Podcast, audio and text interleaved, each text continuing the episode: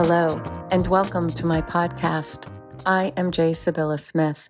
I host unscripted conversations with contemporary photographers, curators, and critics to discuss concept development and the photo bookmaking process. I utilize my trademarked framework, Concept Aware, to investigate how each artist sees and how their creative practice is layered. By identifying these layers, we learn the choices and decisions that move the artist's abstract idea into a tangible object. Thank you for joining our exploration. You can find an archive of over 70 episodes on my website, jsybyllasmith.com. There you will also find specifics on how to work together and examples of my experiences as an independent curator, educator, and consultant. Please connect on other social media platforms where you will find me under J. Sybylla. I use all these methods to engage in a global visual culture conversation.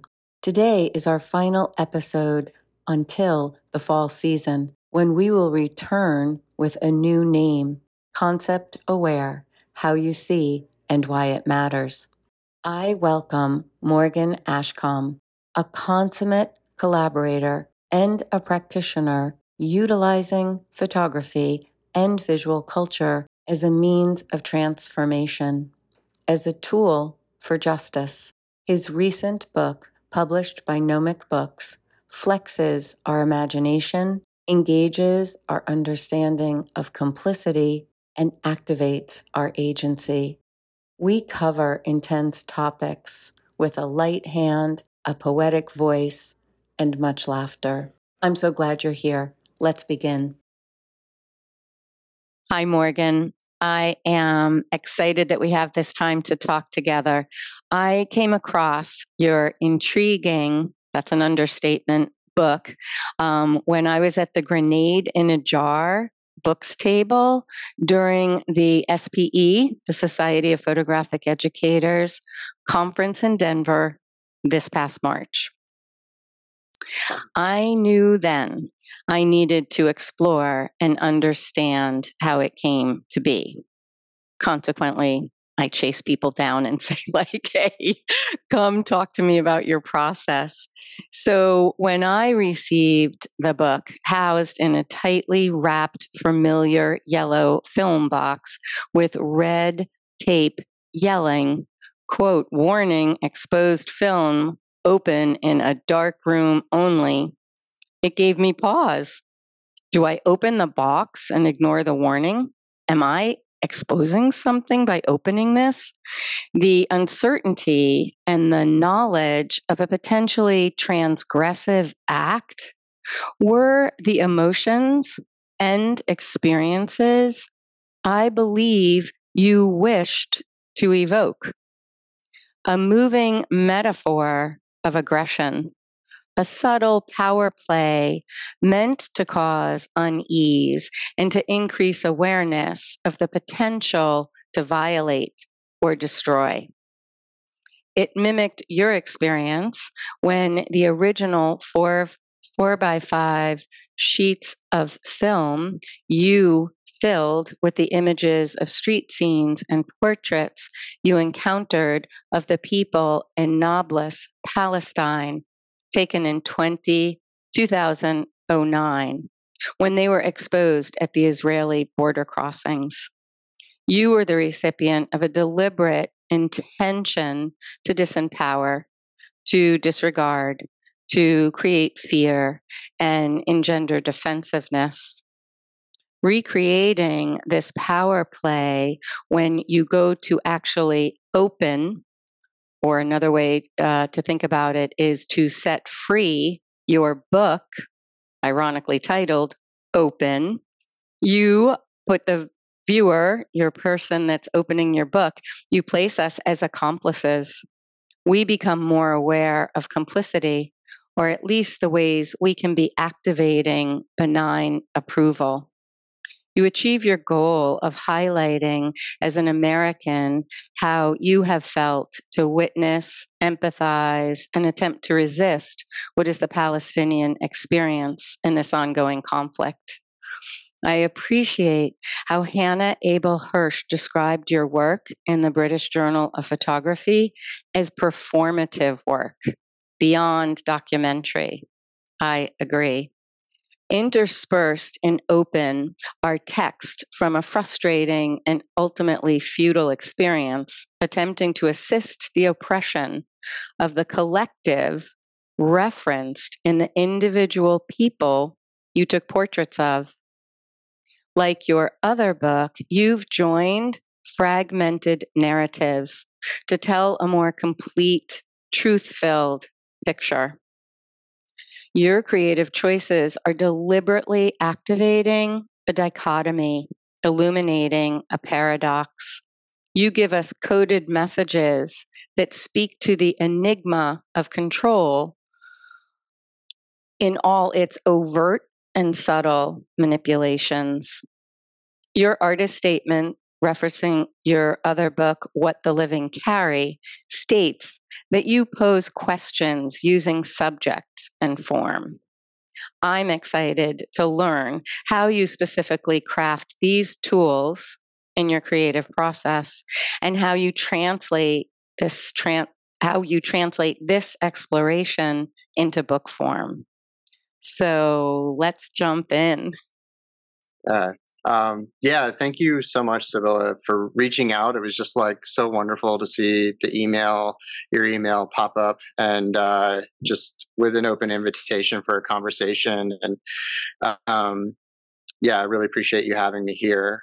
Mm-hmm. Um, yeah, I I think that the con, you know, the the books that I tend to focus on uh, they come from work that evolves um, slowly over time and, mm-hmm. and uh, I think that Open, this most recent one, is a uh, a good example of something that really kind of snuck up on me um, because you know when I made this work back in uh, when I made at least the initial steps of this work, mm-hmm. Uh, it was back in 2009 and the the negatives were made and then i believed they were destroyed uh, mm-hmm. when I came back through the, uh, the, the Israeli checkpoints, and at some point my things were separated from me multiple times, and you know the box of film was opened, and it's hard for me to know the conditions. Um, so, uh, but when I heard back from the you know film processor in New York City uh, that hey, like these these sheets are nuked. Uh, I was I considered it to be, you know, I had a lot of mixed feelings, really intense feelings of uh, having let somebody down, having let people down, um, because I, I, think one thing that Palestinians were uh, constantly reiterating to me while I was there was that uh, you know they want to be remembered. They they want to you know have their, their their story told. And for a long time for almost 10 years i didn't realize uh, the potential that these negatives had to sort of assist in that uh, in in that effort while also you know trying not to make a work that was you know uh, uh, didactic. So at one point that it had had the potential to kind of um, to keep a conversation going, but also have this sort of poetic side to it that didn't diminish um, or oversimplify what's happening.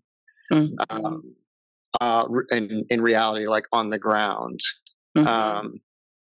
And that honestly was like a challenge to me for multiple reasons like you know back in 2009 i had a very specific idea not very specific but i had a more specific idea than i do now about you know what is it what is it that makes a successful photograph you know like mm-hmm what are the what are the qualities that it has?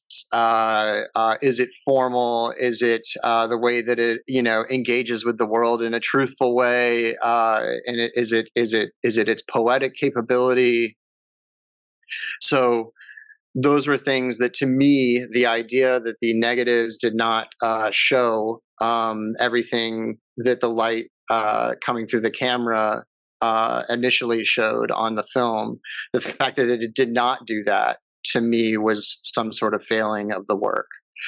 And you know, over time, my idea about about that has shifted and expanded um, in a way that you know it was three o'clock in the morning uh, in 2001 and I, I, woke up and i had i had this kind of moment you know where i just i had to get in there get into the studio start to scan the negatives and and and see what was there mm. and to my surprise there was more there than i was expecting um, wow. I think you said 2001. I think you meant 2021.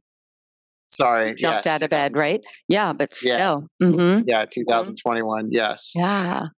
Um, yeah and that's uh and and then from from there you know it it it kept on it kept on evolving uh i was had been in touch with wajdi aish who uh um is a palestinian in nablus that I stayed at his house. He introduced me to a lot of people and connected me with a lot of members of the community that um, that I ended up making portraits either of or within their kind of environments. Mm-hmm. Um, and and it was a combination of hearing from him about the escalation of of Israeli violence um, uh, that was occurring in uh, in 2021. Um, and it, that so is that escalation plus my evolving ideas about what the images were or even mm-hmm. remembering that they were in a drawer in my studio and then these conversations with Wad with Wajdi uh, uh, about his experience and eventually he and I agreed to uh, uh, try to post some of these images on my Instagram, which um, we ran into into some problems. Uh, so we were going to post the images onto Instagram and say, you know, if someone's willing to send a certain amount of money to his organization, which is mm-hmm. called Human Supporters Associations, um, then uh, then I would send them, you know, some uh, some uh, some prints from this work.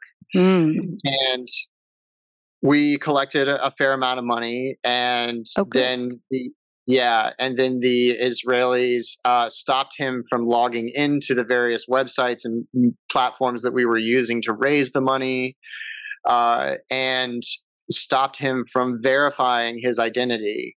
Mm. Uh, uh, and um, that sent us into this entire uh, kind of monotonous, but also somewhat accessible or familiar maybe uh, experience, like a very bureaucratic experience, um, uh, uh, where the the banks and all the financial institutions were kind of sucking up all of Wajdi's energy and time mm-hmm. in the mm-hmm. midst of all of this escalated violence and trauma.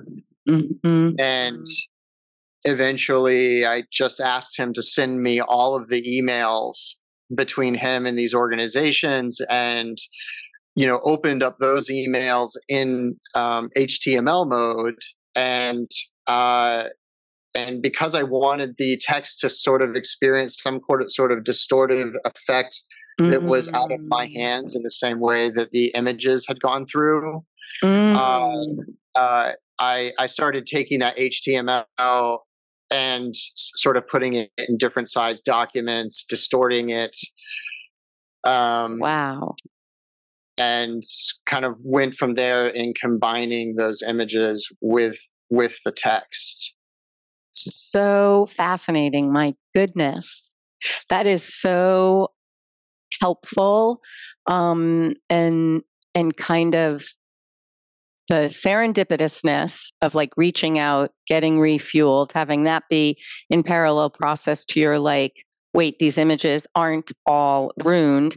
And then you were just going through his frustrating experience, but it was this ridiculously powerful metaphor of having to verify your identity to someone who has control over your identity on some level. And here you're giving us a tangible experience of that, which obviously anyone, anywhere, anytime would be frustrated by that and would be, would there's a futility to it there's a frustration and enraging and like what you mentioned it sucks his bandwidth from being able to do all the things he's actually trying to do. So that distraction is certainly a tool um, politically etc uh, uh, militarily um, etc so that's kind of you really both started to be in a enactment of metaphor. And then I'm so interested to hear how you wanted to match the. It's not it, it, what you did with the HTML is genius. Like, congrats. Like, what a fabulous notion that you were like, wait, I want to almost get to the foundation of what's being you know what I mean? It's like um you were like exposing it like an X-ray because uh, the HTML builds to what we actually read, and this whole idea of communication and the whole idea of that benign approval I mentioned, or that idea of implicitness, can be so subtle and can be so intricate to these things that you don't even know are being manipulated. So you, it's like an accordion. You just like talk about exposed light. You took that experience and exposed it to light um, by coming up with going into the the HTML. And then what's really interesting, sorry, I'm jumping in and, and telling you about my experience, but truly, yeah, there was almost um, it was an interesting. I'll tell you how the book hit me and what happened, and even your sequencing, and we can talk about that.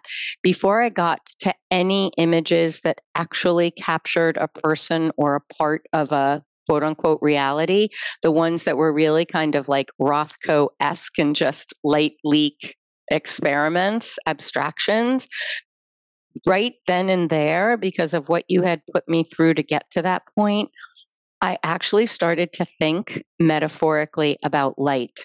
If you look at light like knowledge and you look at abuse of knowledge or or um, you know everything from uh, I'm jumping here, but like fake news or this idea of like layering. You can you can have so much light that you can't see, right? Or that it has that damaging effect. So the whole spectrum of light, right? To me, metaphorically, was starting to make me think about perception and mm. how we all have different lenses that we're looking at everything through right so it it all of a sudden like i was already on a metaphorical run i don't know six pages in you know, it was really, really interesting. But sorry, I will circle back to tell you that the way in which you chose to mix in the text, the way that you chose different paper, um, the way that some of it was translucent in a way that I kept going, Am I reading this front and back at the same time? Like I had to keep going back and forth and and full disclosure, that was kind of frustrating, right? It was like, like what's being done here? And i had to be very like sometimes it was front and back and sometimes it wasn't. And so i had to figure all that out. But here's what i wanted to to come back to and you can talk more about this but the words that came through kind of blew me out of the water. Like words that came out in an english language capacity to give me an actual word. I just listed them.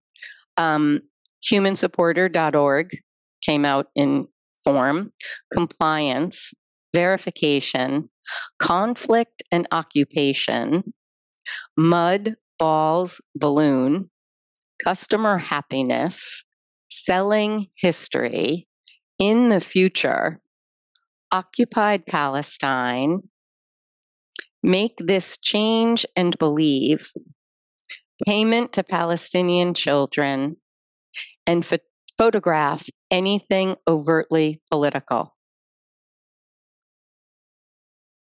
Oh my goodness. yeah yeah those are those are some of the main the main ones uh you know and so i'll just talk about like the sort of treatment of the text that you were talking about or like the text exists on this page on this paper that is translucent and you know really like the the mixing in of the translucent uh, uh, pages, that is uh, an addition of the brilliant uh, designer Jason Koxvold and uh, uh, the, he, he is also um, the uh, director of Gnomic Book. Mm-hmm. Um, it was an amazing experience to sort of like have this uh, maquette. I had a maquette, and, mm-hmm. um, and, and start from there, and then see the way that his uh, his the way that he can conceptualize and design things, um, and how it morphed into into what's here. So my hat is completely off to uh, to that brilliant person. um, uh, so uh, the, the so then the text, you know, what I think it does is it's is it's kind of on that translucent page and it's sort of alluding to uh, the sort of like the camouflage uh, that covers up the structure that defines you know the parameters of the conversation defines the parameters of one you know of our of our communication.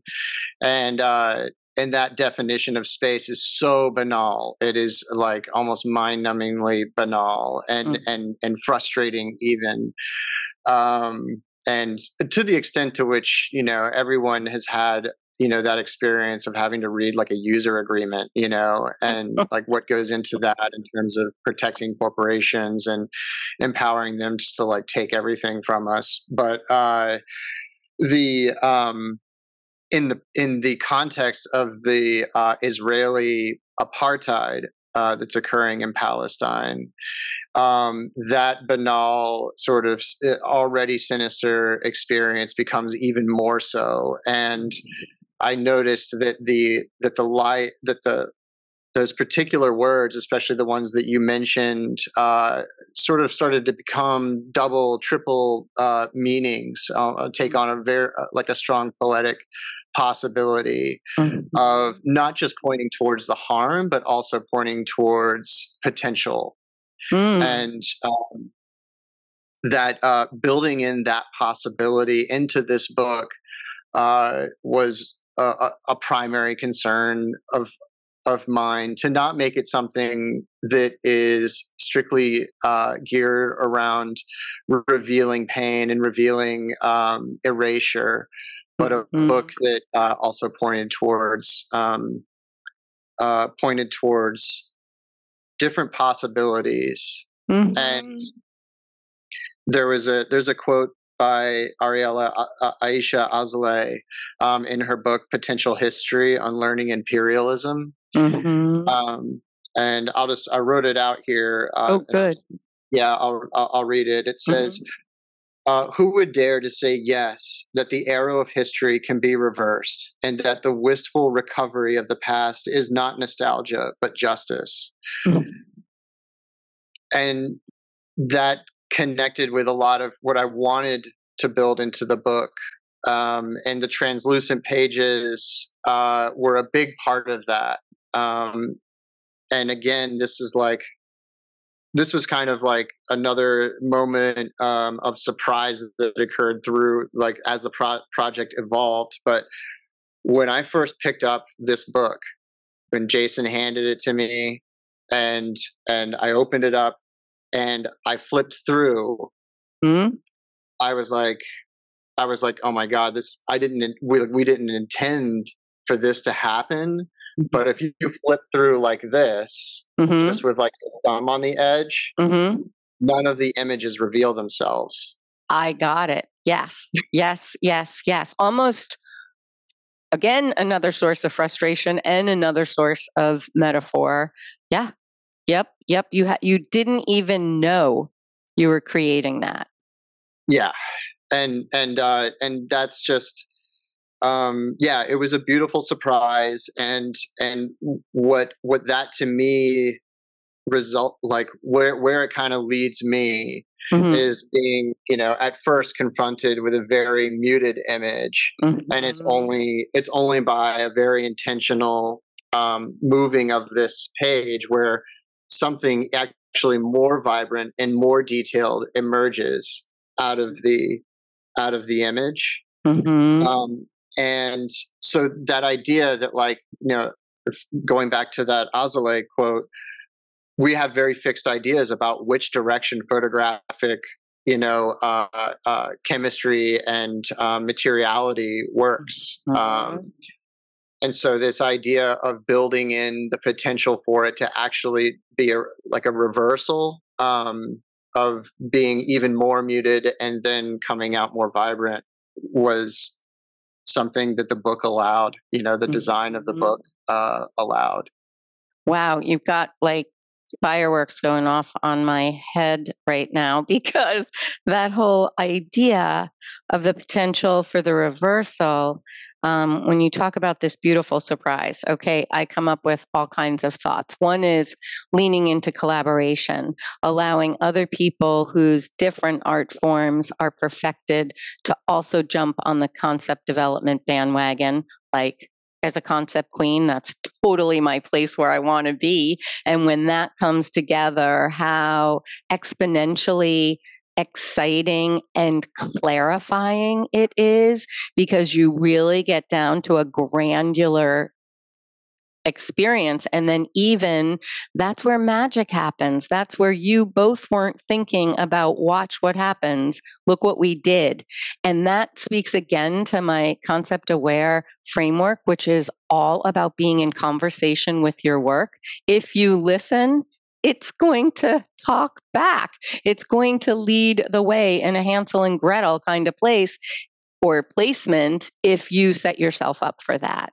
Like that's so key to how I think and how I try to teach and how I consult because get your head off of the product and stick with your process and you will end up with a stronger product hands down hands yeah. down it's like that yeah. magic space. So you made me think of that so hard, but also this is really kind of cool. But in another way, the reversal I see is that it's taking some of the philosophical, uh, hard, fixed ideas of photography and also putting them on their ear in the sense that you're revealing truth in a reverse order right? That the truth is still there um, so i'm trying it's kind of like still forming in my head because you had a lot of things make make me think of it at the same time but it's this concept of the notion that we have for 150 years talked about the truth in photography or not all of the 150 years, but hard ways of the way things are presented, they die hard, right? Those fixed ideas are so hard to change on every level. And here you are really playing with that. You're playing with the truth, you're playing with evolution, you're being like, loose in how you are using a medium known for one thing and utilizing it in a different order. Does that make mm-hmm. sense? Yeah, yeah, and it, it's it's been a constant, uh, uh, kind of like something that activates the medium to me is mm-hmm. is is uh, and this has been true for a while, is um, you know taking uh, uh, some sort of how do you take something that seems very straightforward and very documentary very fact based very literal mm-hmm. and how do you uh, sort of break that literalness and uh, and it to me has always been this like this challenge this thing that again activates the medium to me that mm-hmm. uh, so i'm always looking for ways to do that um, mm-hmm. and you know in yeah with open it was it was it was really uh, becoming again through the through the design conversations with uh, with with Jason, Mhm. um, coming to that use of the translucent page, uh, and because we we experimented with a lot. Like we we we spent we spent maybe a, a month and a half or two months like talking about things like oh well could we use like light sensitive ink or or whatever to it you know there was all of these things that we were that, that, Mhm. that we were digging into Mhm. that ended up either just being technically not possible or or potentially like too uh like too like like too um i think like you know we, we felt like we would need to walk it back you know a yeah, little bit, dial it back. Yeah, yeah, like too esoteric back. Yeah but you like you don't you, you the the beautiful thing about working with jason is that is that his and and my always willingness to like approach that line and then you never know where you've crossed it until you Yeah. do and Yeah. then it's and then you, and then you kind of refine and and and walk it back and Oh, we were like look the the mechanics of the book can can accomplish this you know and um, Mhm. that's kind of how we how we landed there And then did that, I love that. And you're absolutely right. I mean, experimentation and refinement, I could put that as a tattoo on my arm. Um, that's what you need to do. But was, um, was deciding to house it in a box of like, yeah, four by five Yeah. sheets. Like, where'd that come from? Yeah, um, the initial uh, fundraiser that I uh, that I did, it, it I would send people the the prints inside of a four by five box, and I just put a piece of tape on top with my name, kind of just like I would receive the box back from a film processor. Mhm. Um, and uh, so so just trying to stay true to that experience and true to that to to that form. Um, uh, so that that then evolved. Jason found you know the this this great tape uh, with the with the warning on it, and um, you know you already spoke to the kind of the feelings of implication and and uh, that that that cutting open the book. I mean, I've I've I've run into a lot of people so far that have been like Morgan. It's still sitting on my table and it's not been cut open, and I'm like, it's okay. Like Totally. Like, it's it, but and I get it. I get it because it's kind of like maybe they, they they read enough about about the work and they don't want to feel the implication, or maybe yeah, it's just that hesitancy hesitancy there. But I mean, this is like a really important thing that the book kind of connects is that you know even in the United States, it's like it's like all of our tax dollars are funding this apartheid, and Mhm. um, uh, so so all of us, you know, with every vote we cast, whether it's for you know any any party, uh, you know, at the moment, is going towards supporting a system of apartheid uh, uh, in Palestine, and Mhm. um, you know, so it's so it's the national government. Uh, it's it exists on a lot of different levels. It's like you know universities. I you know I've been involved with like a you know some university activism that's geared around uh, uh, apartheid. Um, uh, the the Palest- you know the Israeli led apartheid and. But anyway, so it's on a lot of different layers, Mm. uh, and um, and I wanted to kind of like have the book be something that reminds us of that complicity that we all uh, unfortunately are are wrapped up in. hmm hmm That's so interesting. And I, I actually, just as a personal note, have such an experience with that, which is um, I was involved in a lot of social justice issues in Central America and was part of a group called Witness for Peace that went and lived in the war zone uh, in Nicaragua during the Civil War, partly as a act of civil disobedience that we I equate my life equal to anyone else's. So my government was paying to create all this danger. So I put myself as an American in that space.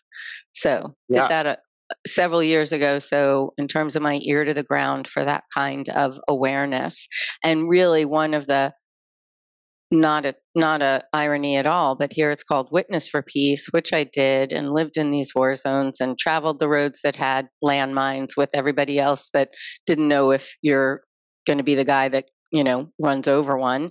Um uh coming back and seeing the media coverage or not was an unbelievable experience. Like when you have a reality like you did in a certain space and then have a ear to the ground as you also did living in that for the last decade and then you have to contend with what we are and aren't um, given in terms of information or how it's given, how it's couched, uh, how it's forgotten, how it's not mentioned, um, is really a big challenge to hold all that open.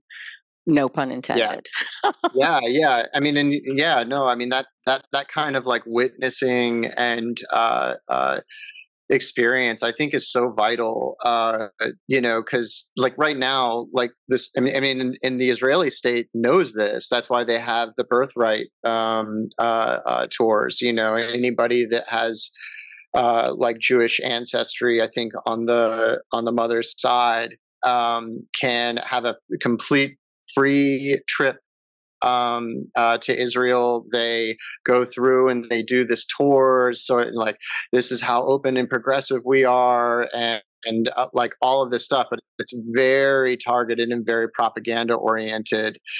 Um, and and so so they know how important this kind of seeing and witnessing is. Mm-hmm. Uh, and so it's you know there are groups around that do the same thing that you know I think this group that you were involved with uh, uh, uh, has done, but it's on it's it's for people who are interested in seeing life in the West Bank.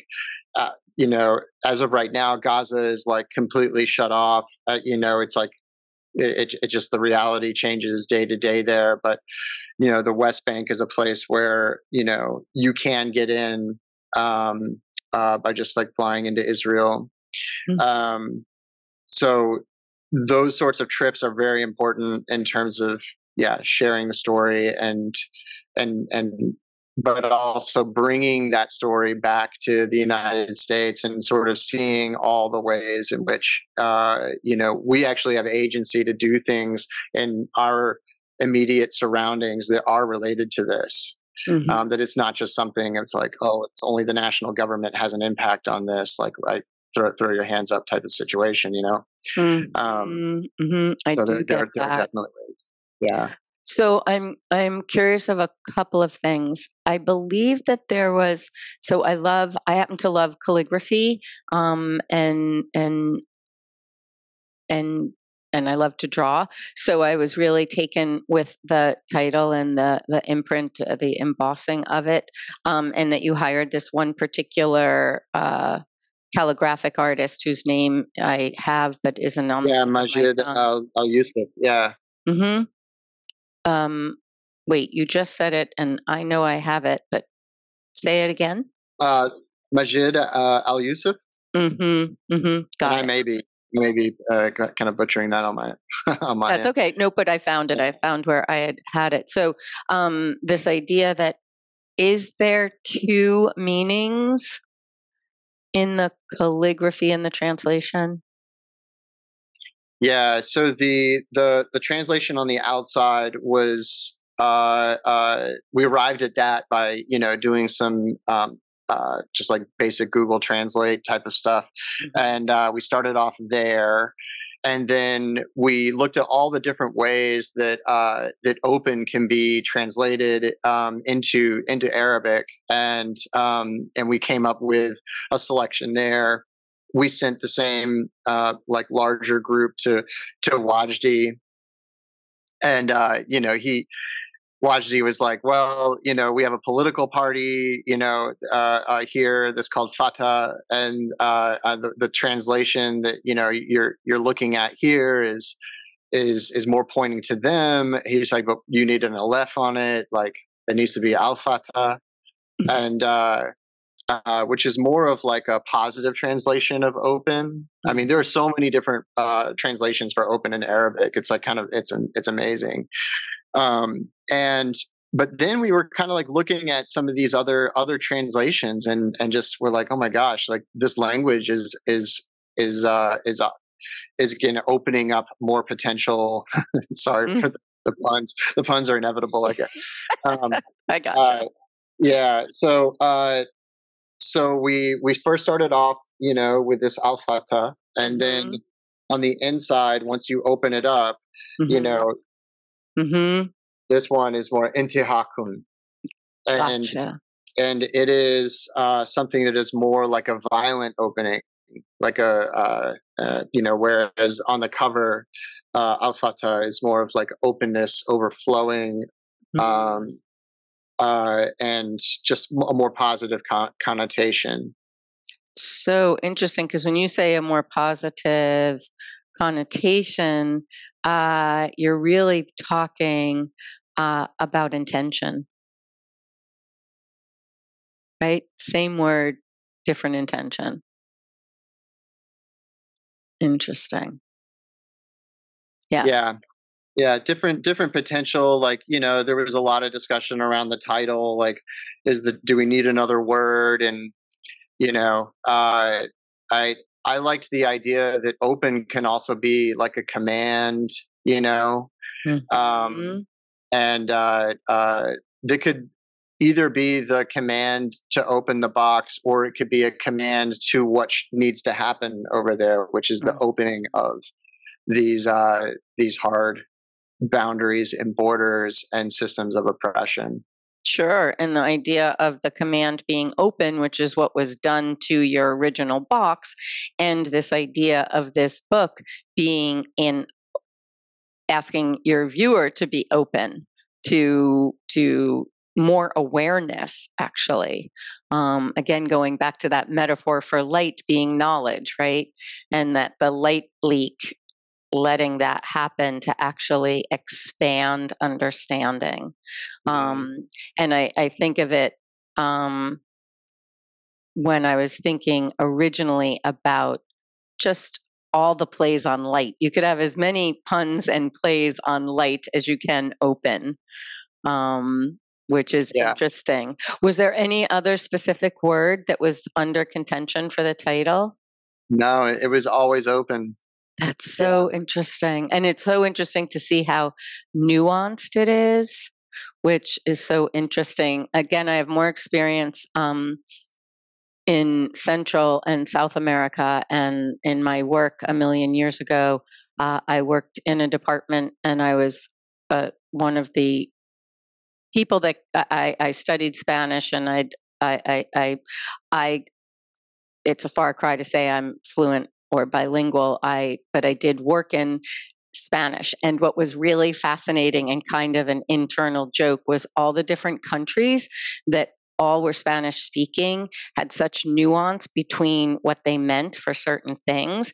And I came in, you know, a gringa with an American learned use of Spanish and had to catch up to speed and and and it used to be hilarious in terms of very you know like benign words that could mean really slanderous things depending on which country you're from. Um, or, you know, we used to make a joke that don't talk about bugs or fruit because usually all of those connotations have to do with like sex acts or something and you have no idea like that what the background is and it's so anywho our whole idea of communication and and nuance and i love knowing other languages uh, a long time ago i went to use a character that was fascinating. It was a Japanese character, it was referenced, and I understood it to mean something. And I had a Japanese friend who, when I showed them, like, wow, I think this really gets the concept I want to get across. And it was as if her face just had this veil come over it. Like I knew whatever I was handing her was not good. And I'm like, what? What? What does it mean to you? And they described that the characters like touch on five different like emotions, experiences, etc. And that the one that I thought was all about enlightenment, the overlay was grief and loss. And I'm like, wow, mm. right? You just the mm-hmm. nuance of language is yeah. fascinating. Um, that's really cool. Yeah. There was yeah. Yeah. There was something I was going to ask about in terms of your sequencing because Hmm. I always think that's interesting, and it sounds like you were um,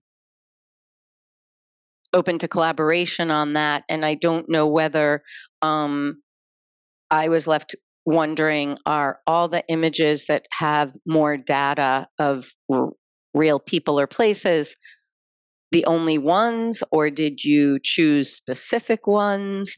And then that idea of incorporating the light leak abstractions with more informative. So tell us about that.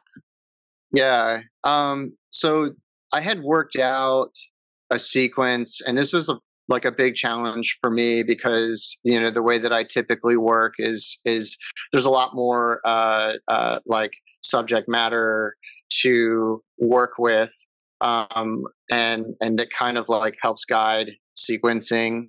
Mm-hmm. Um, and uh, uh, so this was a complete, you know, different mind I had to put myself into, and uh, I spent a lot of time like looking at this book of like color swatches that I have, and uh, and really like kind of like jumping back and forth and trying to see like what I wanted to do with color. Um, and uh, because you know many of the images don't have anything on them, and I even used like the, the so like the first few pictures that you Mm-hmm. see in the book Mhm. like those are those are negatives that were never exposed to anything you know like Mhm. other than the light leak itself so because i mean Mhm. they the like when the boxes of film were opened you know there was some stuff that i hadn't shot some stuff that i that i had and again like that's you know that's that to me was important to include because of that idea of potential Mhm. um the idea of what could be seen the idea of uh of of of a different reality that that can be projected into uh into the work Mm. um so not only imagining what uh what was edited out by the israelis opening the box but also imagining uh, things that were not photographed, uh, realities that weren't available to be photographed. Mm. Um, Mhm. and I'm just and, go ahead. oh, um, so uh, so I wanted to start off. So the sequence was largely set by the time I entered into the collaboration with uh, with Gnomic. hmm um, and uh, um, you know, I wanted to start off again with these uh, with these more abstract uh, uh, uh, images to to kind of start to activate people the way that you described earlier, um, Mhm. activate the vision, and but also to think about that, like just the idea of a line, like they're Mm. Um, and what's happening in the film when the the the line between what's seeing light and what's not seeing light starts to become fuzzy versus moments when it's really sharp uh, and thinking about that in relationship to the you know the idea of borders to the idea of a rigid apartheid system uh, this sort of like black and white uh, Mhm. uh, idea of like way of like looking at the world Sure, divisive, division, Mhm. territorial. Yeah, and uh, I guess like the next thing that came in was a, like the was the poem, Exactly. um, uh, and Wajdi had had sent that poem to me pretty early on in the process, uh, and I I'm just like so grateful to him uh, for for choosing this this particular uh, Mahmoud Darwish uh, uh, poem Mhm. because it it speaks so much to what's going on like Oh, in the work yep. um but it also is like a very forceful uh, uh you know um uh, assertion of his identity and his and and the idea of palestinian agency um uh in in defining oneself not letting anybody else define define you Mhm. and uh and that to me was like was really important because I've I have always been uncomfortable with photography's uh, uh, the use of photography to define people. Mhm. Um, and it's like it pretends knowledge all the time, and and and that's a largely because of the, the the sort of way that it's used in the mass media, mm-hmm. um, often to illustrate things, and um, and so we have all of these all of these instincts built into us too when we look at the media and that oh this is pretending knowledge about this or that subject. Mm, mm, mm. Um, so I'm going to quote you on the pretending knowledge. That is so key. Wow. Yeah. Yeah. Well, I, and so so it was important for for uh, to to Jason uh, uh, and I to like put that poem blams like straight up front and have it be this assertion before I got too far into you know um, what I was what I was doing with the with the work. Well, it's also strategically placed because it is literally the demarcation between the abstraction images and ones that actually have other information right right what, what you could say is like technically have knowledge or have data um, yeah. Can I just read the last part, or you can if you want? Yeah. Um, the last um, stanza of the poem, I think, is so amazing. Um, well, I guess we have to do almost the last two, right? Mm-hmm. Do you want to do it? Uh, yeah, you could. Uh, yeah, sure. Go, go ahead. Want me to? Okay. So this this part. So first of all, the title of the poem being the passport right? Which talks about this verifying identity, which circles back to the HTML pieces that are talking about someone in 2020, whatever, one, two, or having to verify their own identity. Right? So, circle, circle, circle. That's where concept development has been layered so intently. So, for me, why I named my my podcast got punctum because what you're hitting on is that that what Roland Barthes talked about was what pierces the heart, what comes from the image to pierce the heart. And that's what you're doing. You like you're piercing a concept actually. You're piercing a, a, a reality or a thing, but it's this idea of how powerful photo is to be able to do that, right? So I love that this is titled The Passport, and this is the end of the poem. The whole thing's beautiful, but this part um, is it my name that brings dishonor? Or is it my love for the land I raised in my hands? Today, Job cries, the skies fill. Don't make me a lesson twice. True masters, honorable prophets. Don't ask the trees about their names. Don't ask the wadis about their mothers. From my forehead gushes the sword of light, and from my fingers flow rivers.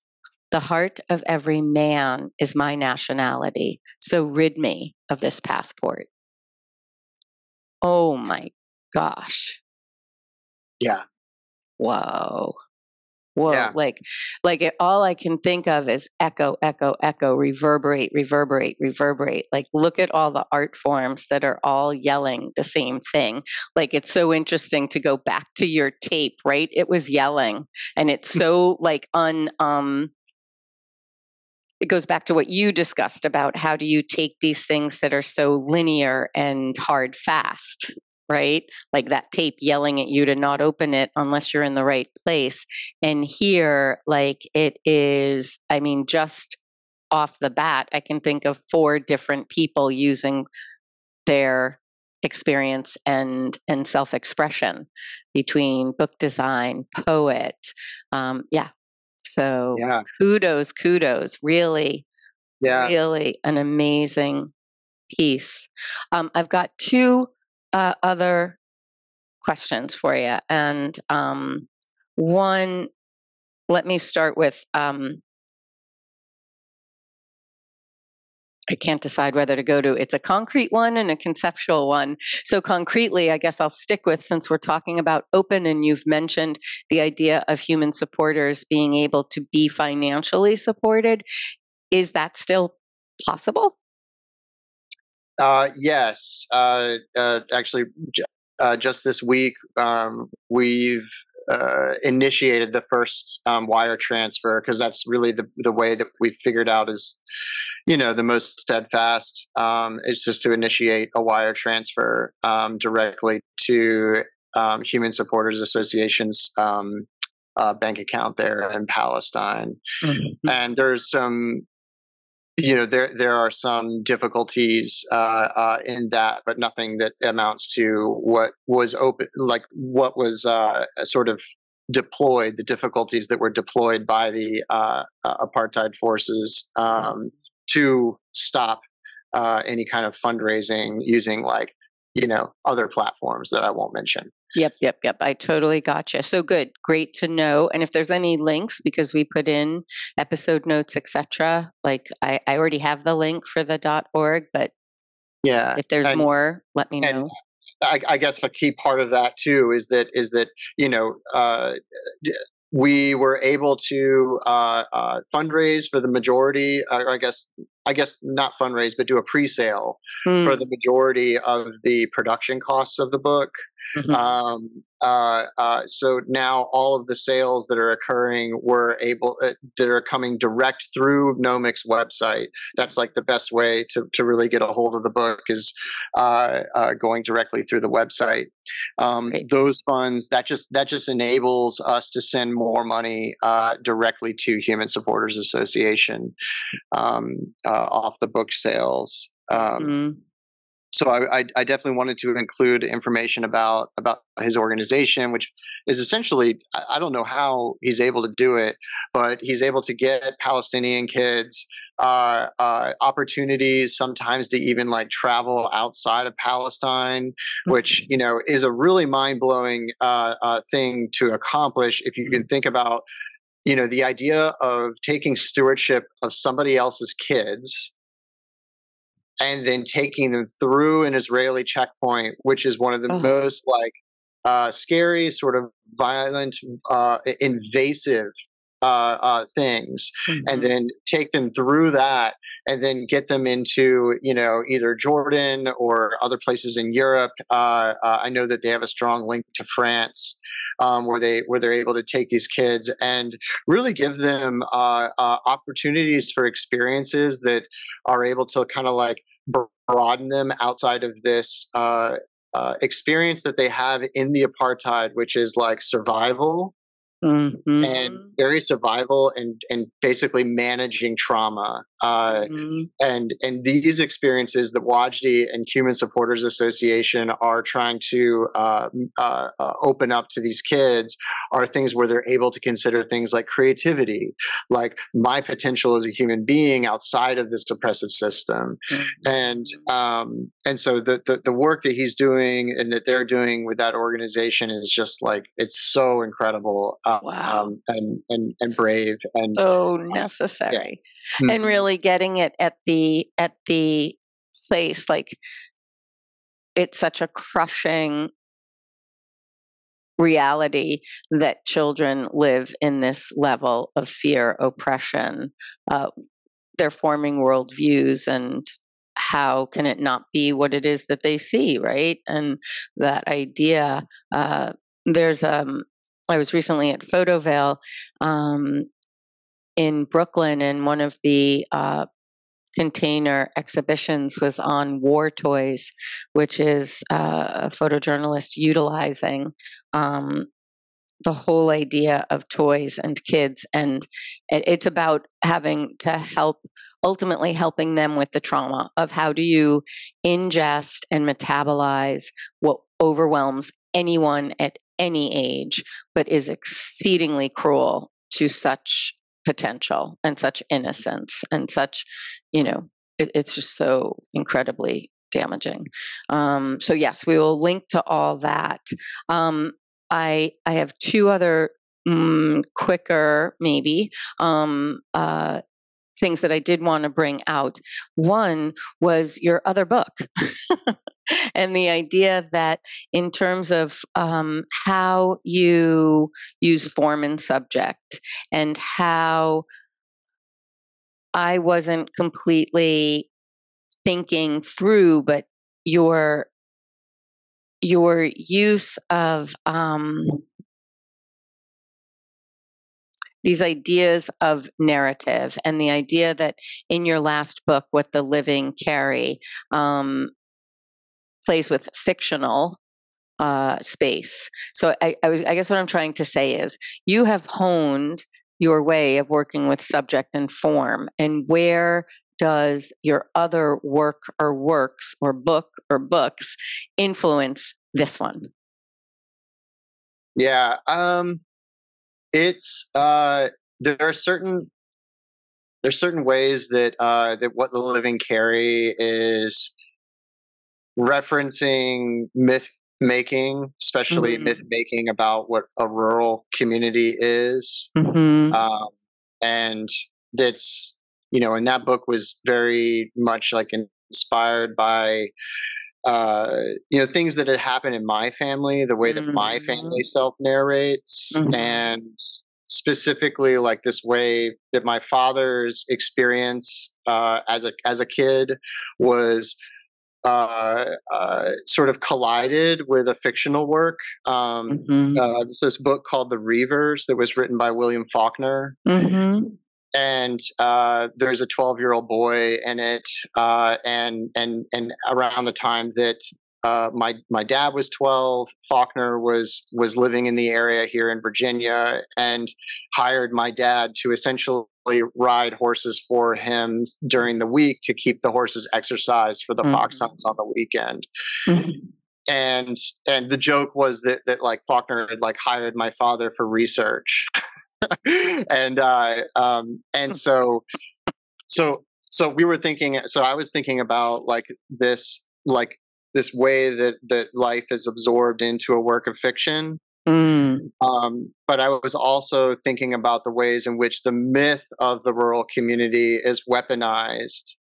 Mm-hmm. Um, to create a, a sort of um, a, a, sort of like tr- like I guess in a, in a U.S. American uh, context, like the idea of the pure rural person. Mm-hmm. You know, the mm-hmm. sort of voice of the nation, the sort of uh, uh, the kind of you know the silent majority, mm-hmm. all of these things, and uh, mm-hmm. and so with what the living carry, I was I was wanting to like address the sort of the the, the fictionality of that. Mm-hmm. Um, of something of using something that looked very documentary um, and you know the the way that you know my thinking goes about this this new book with open is that the, there is a fiction of this idea of the Israeli state, the idea of what it means to be, you know, a Jewish person in this world that has been weaponized to underpin an apartheid system, a brutal system of apartheid. And um, so I guess the, the work is sort of pivoting around um, in the work, meaning a lot of what I do and what, what I've been working on. Um, pivots around addressing this idea of myth through different windows. If if this if if it's sort of inside if it's if if identity and community identity and individual identity is all something that's like in this room then these different works sort of provide different windows in on that room. Mm-hmm. Um, mm-hmm. So sometimes I'm more addressing, oh well, what, like what is it like that creates our sense of space or our, our our immediate reality on the ground? Is it the stories we tell ourselves, the myths that we tell ourselves, or is it like zoning laws or uh, you know international like bureaucratic finance um, mm-hmm. and and and starting to like look at different uh, ways that those control the parameters of the conversation and kind of facilitate different imperialist uh, uh, uh, uh agendas, mm-hmm. um, but also very personal agendas. You know, yeah. like am I like like am I my government? No. Mm-hmm. Am I what like you know my father thinks that I am, you know, or or or mm-hmm. or, or do I have to repeat what came before me, you know, mm-hmm. and I mm-hmm. don't. Mm-hmm. So it's all sort of wrestling with that kind of to be dramatic, maybe overly dramatic. It's well, that's you know, okay. No, I, say that again. What? maybe it's a little existential or dramatic, but well, that's kind. I mean, yeah. Well, it is existential on some part, but it's actually quite real in another. And what I appreciate is that um, I look at artists like yourself that you're you're offering us a form of refraction right you are taking it and and kaleidoscoping a, a, concept or an idea or a few of them and moving it around to see these different configurations and i always find that exceedingly fascinating and really important to um, my own understanding and meaning of of both an individual and collective experience. So, you know, there's a lot of that. We're we're not very schooled, at least at this time in our history, and I'm talking human history, to be able to hold dualities. We we like black and white. We love mm-hmm. it.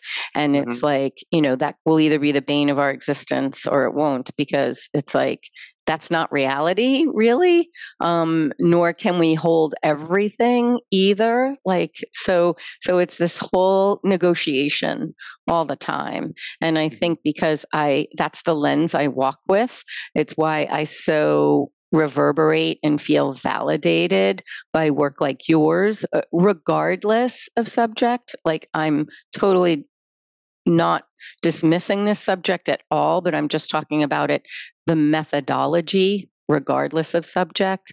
I, I so um, admire. Um, thank you. Yeah, yeah, yeah, and and I also really honor that that is the way to just like the quote that you shared that that is really all about justice. Mm you know so that's so interesting. So the last and i think we could go on for a long but i will have to to curb myself in here is i think i'd love for you to just share because you're i i believe you're both the co-founder and executive director of um, visible records and uh, of what i know of it and um, uh, can garner from website, etc. I'd love for you to be able to talk a little bit about it. And um, full disclosure, I want one of the residencies because um, that's. yes, yeah, yeah. We'll, we'll please, right we got a plan. Please, please, please, please. like, yeah. I, it's like, oh my gosh. Okay, so tell us about that because that's another collaborative really impactful thing. Sounds like you're really, really focusing intently on addressing issues, fairness. Uh, you know, uh, yeah. Go ahead. You yeah. talk about it. But what um, I got. Um, so, uh, at, in 2017, I was uh, uh, teaching. I was teaching at at, uh, at two schools in uh, uh, in Ithaca, uh, Cornell and Ithaca College. Mm-hmm. I was mm-hmm. teaching in the art department there, and um, and uh, I was about halfway through those contracts, um, uh, those teaching contracts, when um, my my folks in Charlottesville told me that uh, you know this warehouse that my uh, grandfather had like run a business out of was and had, it had closed down what they were that they were going to sell this warehouse right? And mm. uh and I was like okay I mean who to? And they say oh well we're going to sell it to this guy. We're going to go down there and meet him now. You know, I was on break from teaching during the winter. We were going to go walk around this building. And I asked him what he would do with it. And he just said he was going to tear it down and he was going to build something new that would, uh, that would, uh, you know, return a higher profit. And, um, I uh, like I, my awareness of Charlottesville, Virginia, where I'm sitting now, uh, uh, is is even at that time was that it was a very unaffordable place. It was a space. It was a town that had a, a rich history of alternative spaces, um, but a lot of those have been tamped out by just like rampant development. Mm-hmm. Um, and um, I it sickened me uh, Mm. the idea that that that that this place that my family was involved with would ha- be a part of that, the, the negative Mhm. side of it. So initially, I said, you know, just wait six more months for this, you know, for my contracts to be finished, and and I'll come back and try to do something with this place. So that was in seventeen, um, and uh, so uh, I've been sort of like or you know managing construction and building out spaces that are small affordable spaces for artists entrepreneurs like um and once we were able to get the building into a place that like we weren't hemorrhaging money Mhm. um uh, my attention went towards this idea of, uh, of of potentially creating an art space, and I, my hats off to a dear friend of mine, Kate Fowler, uh, for sort of put it planting the seed that it could be an art space. Mm. Uh, and um, we sort of talked about ideas. I jumped into SketchUp, you know, and started designing and wanted to build a space that was uh, had artist studios, uh, a residency, um, uh, uh, you know, potential for a gallery, and but a large communal space, like a centering of of, of the community space. And that construction happened during 2020, um, and uh, uh, which was really, uh, you know, a, just a very impactful time to be bringing a space into being Mhm. um, to be thinking about like well wh- you know what is all of this for what is what what is art what is art doing what is community how does it how is it really relating to a community Mhm. and wanting to create a space where all of those questions could swirl around and the direction of it would not be uh, something that necessarily I was fully in control of. And um, and you know one of the things that really guides us in uh, in trying to set up a situation like that is uh, Maree Brown's emergent strategy. Um, uh, which is a, a, a fantastic book that you know is is something that I feel like uh, I don't know if we'll ever be able to live up to it, but it's something that it to me it just read like an art practice like like oh do you, like like do you enjoy mystery do you enjoy not kind of being lost and figuring out where the direction is like oh, not only with yourself but also with others like you know Comfortable with being uncomfortable? Check. yeah Yeah. sort of like living in subjectivity. And uh you know so that's that's what that's what we're we're we're aiming to do with visible records. And, right now that's like physically what's happening in the space right now is a collaboration with um, artists who are undocumented that uh, are on the undocumented spectrum across the country. Uh, uh, we did a national search um, with a curator named Erika Hirugami. Um, uh, and we've uh, uh, uh, now have all of that work installed in the gallery. And um, Erika's coming out this summer to do a professional development uh, workshop for artists uh, later in um, July, and um, and then the community space that's next to the gallery, uh, or sort of just you know it's just inside the same space, uh, but just just to the side of the gallery. That gets used by community organizers. We have groups that are um, get gathering monthly to write letters to incarcerated people who Mhm. then uh, help us uh, uh, uh, uh, sort of guide us in what we're growing in our community garden, Mm. um, which and then that produce comes out of the community garden and goes into a free fridge. And we are constantly in communication with the incarcerated people about, you know, here's who you're helping to feed. Um, sort of trying to share agency and, and build, Mhm. I guess, awareness around ideas around pl- prison abolition. So, Mm. Mhm. to a certain extent, like wanting to do something like this was like me stepping out of academia Mhm. um, and wanting to create an enriching environment that could like be good for me and my like just my health and survival and practice, my artistic practice, but also really, really, truly engage with the community and figure out um, uh, what that looks like. Because I've been I've been traveling around a lot and you know kind of uh, rooted in New York City for a little while, but not to this extent of like, you know, regularly building with community. Yeah, I think um, a couple of things. You um, it's the difference between like um, walking the walk, right, and and um, making manifest a, a, set of values, um, which is really uh, impressive. And um, there's just a lot of clarity to it. Takes a lot of courage. Takes so much work. I completely get that.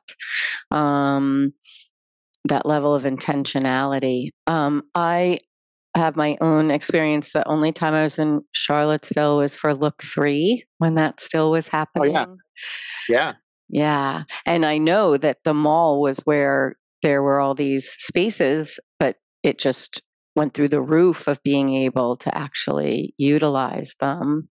Um, so yeah, um, yeah, you mean you mean in the in the post two thousand eight uh, uh, financial crash? Yeah, a lot of spaces in the downtown mall opened up for a brief period, and then and then they got really squashed out um, by the market, and um, and that's you know we're still at a very high point. You know, like I, I think like everywhere else in the country, it's just like people asking themselves, how could anything get more expensive? You know, than mm-hmm. than just like a place or uh, a place to do something. So, mm-hmm. yeah, we certainly wrangle that here in the Northeast as well.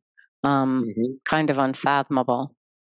Yeah, um, and I and I, I, really appreciate the way that organizations like like decolonize this place uh, are mm-hmm. constantly drawing the parallel between you know uh, what we experience here as like gentrification which is violent which is uh, uh, uh a mode of capitalistic exploitation mm-hmm. um, uh, uh, and and and and then they are constantly highlighting how you know this is this sort of space taking on the mm-hmm. turn on, on, behalf of government and and and on behalf of private you know uh, interests and developers mm-hmm. you know this is I mean, it's on steroids for sure. I'm not I'm not making like a pure uh, like line here, but this is all also related to what's happening in places like Palestine. Mm-hmm. You know, mm-hmm. the, the, the, neighborhoods are being taken, settlements are being are, are, are being created on the wreckage of uh, of of whole towns that have been mm-hmm. eradicated.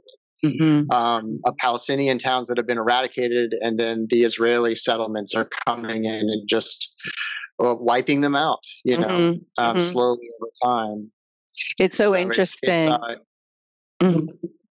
Well, sorry, I didn't mean to interrupt, but what you're what you're bringing out in terms of this, um, uh, again, it it circles back to that implicitness and complicitness. Sorry, um, which is actually what instigated your doing what you're doing with visual records. You didn't want to be implicated or complicit in this gentrification. So thank you for turning that around and actually making a stand, right? Um, because the prevailing winds are not to do that, but to you know can't beat them join them kind of thing um, so i really appreciate uh, that level of social justice and and uh, correlating. It's so important to correlate. It's not and, funny. And just and just leveraging privilege, you know, uh, uh, you know, because there there are mm-hmm. so many things that you know that I'm capable of doing and things that I'm capable of having access to, and you know, before I moved down uh, here to Charlottesville, a dear friend and uh, uh, uh, uh Mike Dalton in um, in New York looked at me mm-hmm. and he said, "You know, Morgan, the only thing shape, shameful about, privilege is squandered privilege." Mm-hmm. And uh, and that has been a like a mantra. Yeah, a mantra. Yeah, yeah, yeah, yeah. yeah. Sure. Wow. Well, I was not wrong when I knew I needed to get into your process. that was that was because it's really rich and I'm really um impressed on the level of activation you've been able to do and i i really love the experience of your book uh, for its poetic truths and uh, its realities aren't lost on me um, which are really more difficult uh, to hold but again in knowing that that's our task is to hold all of that um, and when you ask that question during the pandemic about, you know, what's art for, um, that's my answer is that it pushes us to uh, grapple, wrestle, and own that, like, think about photography and the and the zone system and the grayscale. You know, yeah. I mean, black and white is rare yeah i mean it's it, it's yeah it is it's that and it's also like i mean something that i think you know uh, Ariella Azoulay uh, points to a lot is like this this sort of crisis of imagination that imperialism yes. imposes on us. Yes, and yes. and and the idea that that exercising that in other ways through like looking at art and things not not that art has to be useful right but but mm-hmm. but one thing i think that that makes art really important is the sort of flexing of that imagination mm-hmm. so that when it comes to things that uh, are more imperative in terms of our you know uh, survival or pursuit of justice that that those things are that we can approach them with more imagination and see potential in things um, Absolutely. Wow, you're making me think of something, and I know we have to wrap, but we're coming up to um, an annual public reading in my uh, area, the Somerville um, Arts Council, Museum, etc., have done this for several years, and I've been a part of it uh, in Boston Common as well as out here in Somerville. Um, and it's a public reading of Frederick Douglass's uh, uh, "What to the Fourth of what to the slave is Fourth of July. And it's so powerful because oh, yeah. he speaks of imagination and he activated uh, activism through the use of photography and and in so doing also gave us a way to think about how imagination holds that space of possibility and mm-hmm. we have such a, a unfortunate um, squelching of that or fear of that or lack of foundational support for that. And um, I really love grappling with that. Um, mm-hmm. So it's really interesting. We're we're on the same trek that we were from the 1840s, which is like, like hard but true. It's like we still don't get it, you know. Yeah. But yeah. Wow. Yeah. Well, I, I have so enjoyed this conversation and all that you're thinking about and and I am serious about the residency, but I also love seeing all the books behind you. That looks like quite the fun library to to play in. So. Yeah, yeah, yeah, yeah. It's it's it's important to have the objects around that we tussle with, you know, like wrestle with them, you know. Totally. Um, I'm getting I'm getting surrounded by them big time. Big time. And I love it, you know. Um, uh, yeah. yeah. actually, you know what? Of an irony is that this um, podcast grew out of a photo book book group that would have been held in my studio had there not been the pandemic. And right. what was wild is that my first in-house photo book book group was happening on March twelfth, twenty twenty. Yeah. So I went online within ten days, and I've never stopped, which yeah. is just well, wild. It- I really appreciate the conversations you're having, um, uh, and and the way that you know you you shift between detail and concept, and um, and stay grounded in the object, and um, and and yeah, the the voices you're seeking out, the experimentation of the uh, uh you know of the artists that you're approaching. I really I really have an appreciation for that. So thank you so much. Yeah, you're more than welcome. Thank you. I always say it's my privilege. I mean, I get to run shotgun on people's concept development. it's it's a ride. But what's really yeah. fun is I feel like, and I was very complimented when Teju Cole um, said that I enter the work with him in that case, but that I enter the work with the artist, and and I do. So I appreciate. Yeah, it's a it's a gracious thing to do. Yeah, yeah. Mm, yeah, it's really fun. yeah. So thank you, thank you. Yeah, thank you.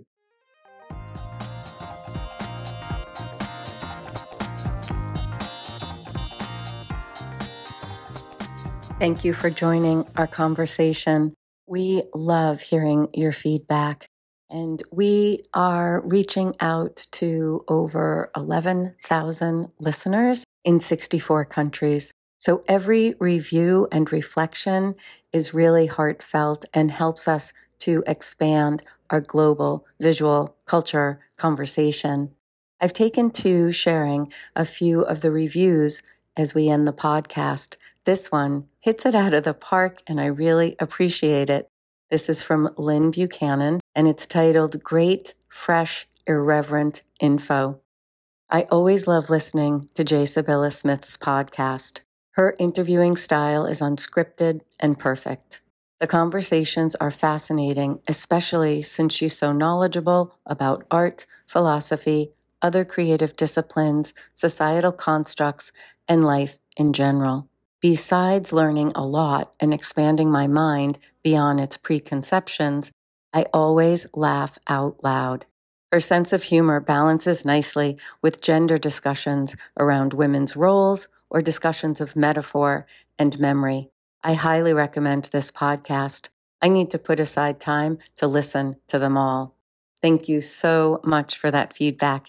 And yes, we hope everyone digs into our archive because for the next two months, we will not be having new issues and we will be coming out in the fall under our new name, Concept Aware, How You See and Why It Matters. And we plan to have a lot of what we've already given you even better. Thanks and see you then.